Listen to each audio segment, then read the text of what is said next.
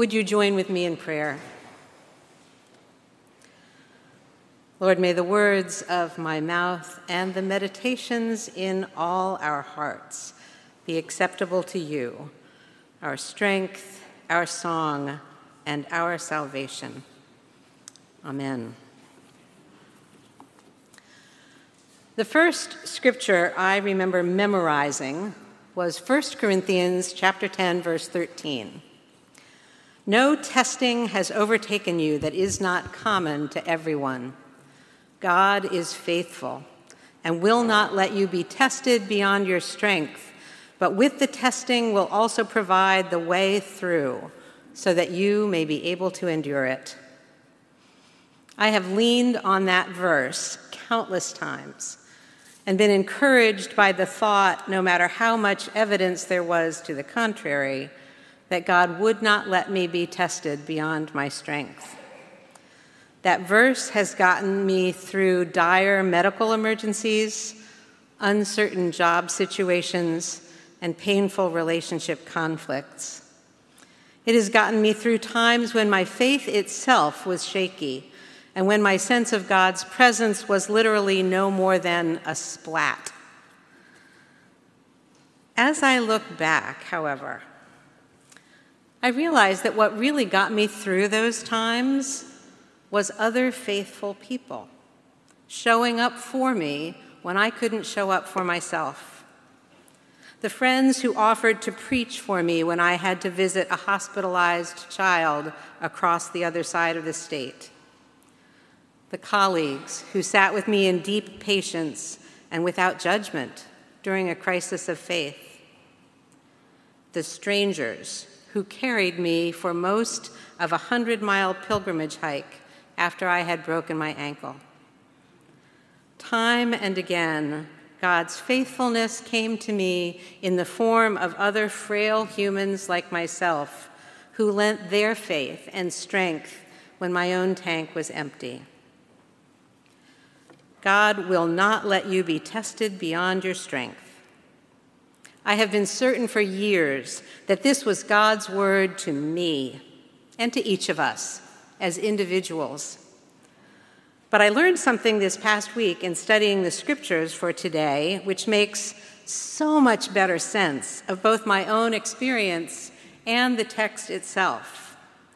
When I looked through the Greek text, I realized that the you Paul uses in that word of encouragement is plural. It's not about my strength being tested, but ours and we as a body are gifted with the resources to endure. The way through that God provides for us is each other together. That plural good news came to me as I was reading the gospel text for this morning, also from Luke chapter 17. In it, the apostles say to Jesus, Increase our faith. And Jesus replies, If you had the faith the size of the mustard seed, you could say to this mulberry tree, Be uprooted and planted in the sea, and it would obey you. We had a mulberry tree in our backyard a year ago. After two massive sections of it came down in our neighbor's yard, the arborists who came to see what we could do with the still massive remainder said it was the largest mulberry they had ever seen. It took a crew of four muscular young workers the better part of a day to get it down to the stump, and they still didn't even attempt to uproot it. Uprooting a mulberry tree, like faith itself, is not a one person job. It is so easy, especially for us Westerners steeped in individualism and the ludicrous pull yourself up by your own bootstraps mentality, to believe that Jesus in this passage is calling out the inadequate faith of any one of his followers. How often have I said to myself, if only I had more faith, and then thought of this passage as a reminder that I couldn't even muster a mustard seed sized faith, much less enough to move a mulberry tree. But Jesus isn't talking to one of his followers here. He is talking to all of them together. As the Greek text makes clear, every you he uses, just as Paul does in Corinthians, is plural. Jesus is talking to them as a body, he's talking to us as a whole. Faith is not a solo performance, it's a choir. It is not buried treasure, it's a non-stop circulation day on steroids. It is not a microwave dinner for one. It is bread for all who are hungry, refreshment to gladden every hurting heart, communion for the whole world to share. So much of what Jesus calls us to is faith enough to turn to each other, both when we need help and when we can offer it. As Pastor Sarah described so beautifully in the September Spire, we are all in this together. At first glance, the passage from 2 Timothy that Edie read seems to stand somewhat in contrast to that corporate sense of encouragement. It appears to speak less about how we move in faith together and more about how Timothy could handle by himself the situation that was testing him. The second letter to Timothy is written as though it is a sort of last will and testament from Paul to his younger companion and fellow apostle, Timothy. Most scholars, however, believe that the letter was in fact written perhaps 40 years after Paul by an author who wrote in Paul's name and informed by Paul's proclamation of the gospel, and perhaps even using some of Paul's actual words accepted, excerpted from earlier letters to convey needed guidance and encouragement to the leader of a young church in its own time of trial. It is written during a time when there were other loud voices proclaiming a whole different take on what it meant to be a follower of Jesus. Reading between the lines, it seems as though Timothy and his young church may actually have felt ashamed to call themselves Christian, given what else was making the rounds under that title at the time which may sound a bit familiar. But a second glance makes it abundantly clear that the encouragement Paul offers is not about how Timothy can go it alone in leading his congregation. Instead, the author reminds Timothy of all the ways his faith has been grounded, informed, and encouraged by others. He remembers Lois, Timothy's grandmother, and Eunice, his mother, who were early followers of Jesus and passed down the gift of that relationship to Timothy. Paul asks Timothy to remember back to when the two of them were traveling together and sharing the gospel, and when Paul conferred the mantle of apostleship onto Timothy with the laying on of hands. He asks Timothy to remember how God's power and purpose and grace and new life have been revealed again and again in their lives, especially in times of suffering and testing. He reminds Timothy that the faith and love of Christ that has sustained them in the past can give him confidence that God's presence, assurance, and guidance will be with him even in this newest time of challenge and implied in all of Paul's words of encouragement to Timothy is the call for him to pass on to his church the encouragement of Christ's Spirit, just as it had been passed on to him. To slightly modify a familiar phrase, it takes a village to raise a faith. The gospel of Christ, which brings life from death, is treasure intended to be shared. So you may be wondering then, why does Paul tell Timothy to guard the good treasure that has been entrusted to you? Aren't guarding and sharing opposites? Raised on medieval European folk tales, when I hear the word guard, I immediately get images of knights in armor or thick castle walls protecting those on the inside from invasion from the outside. Or I think of a crown jewels exhibit I saw in London, all that spectacular treasure displayed behind bulletproof glass. And certainly, that's one way to envision what it means to guard our faith. Keep it inside these walls. Make sure no outsiders get in, and that those of us inside don't let it get out. This is faith with the motto, because I was also raised on Monty Python none shall pass. Just to be clear, however, that is not what we are meant to hear in the call to guard the good treasure of the gospel. What is meant, I believe, came into focus for me in two conversations I had with church members last week. One was with a member who described going through a tremendously trying experience in another faith community where their own faith and intentions were maligned. Through much soul searching and prayer, they realized the importance of both discerning and claiming what they knew to be true of God's Word and the way it moved them to be and act in the world, even when it put them at odds with the rest in the church. Remember a couple of weeks ago when Jeremy Simpson reminded us from this pulpit that faith is spelled R I S K. It is risky to listen deeply for where God is calling us to go, and riskier still to step out into that place where we have been called. It is risky to allow our faith to grow and learn and be changed.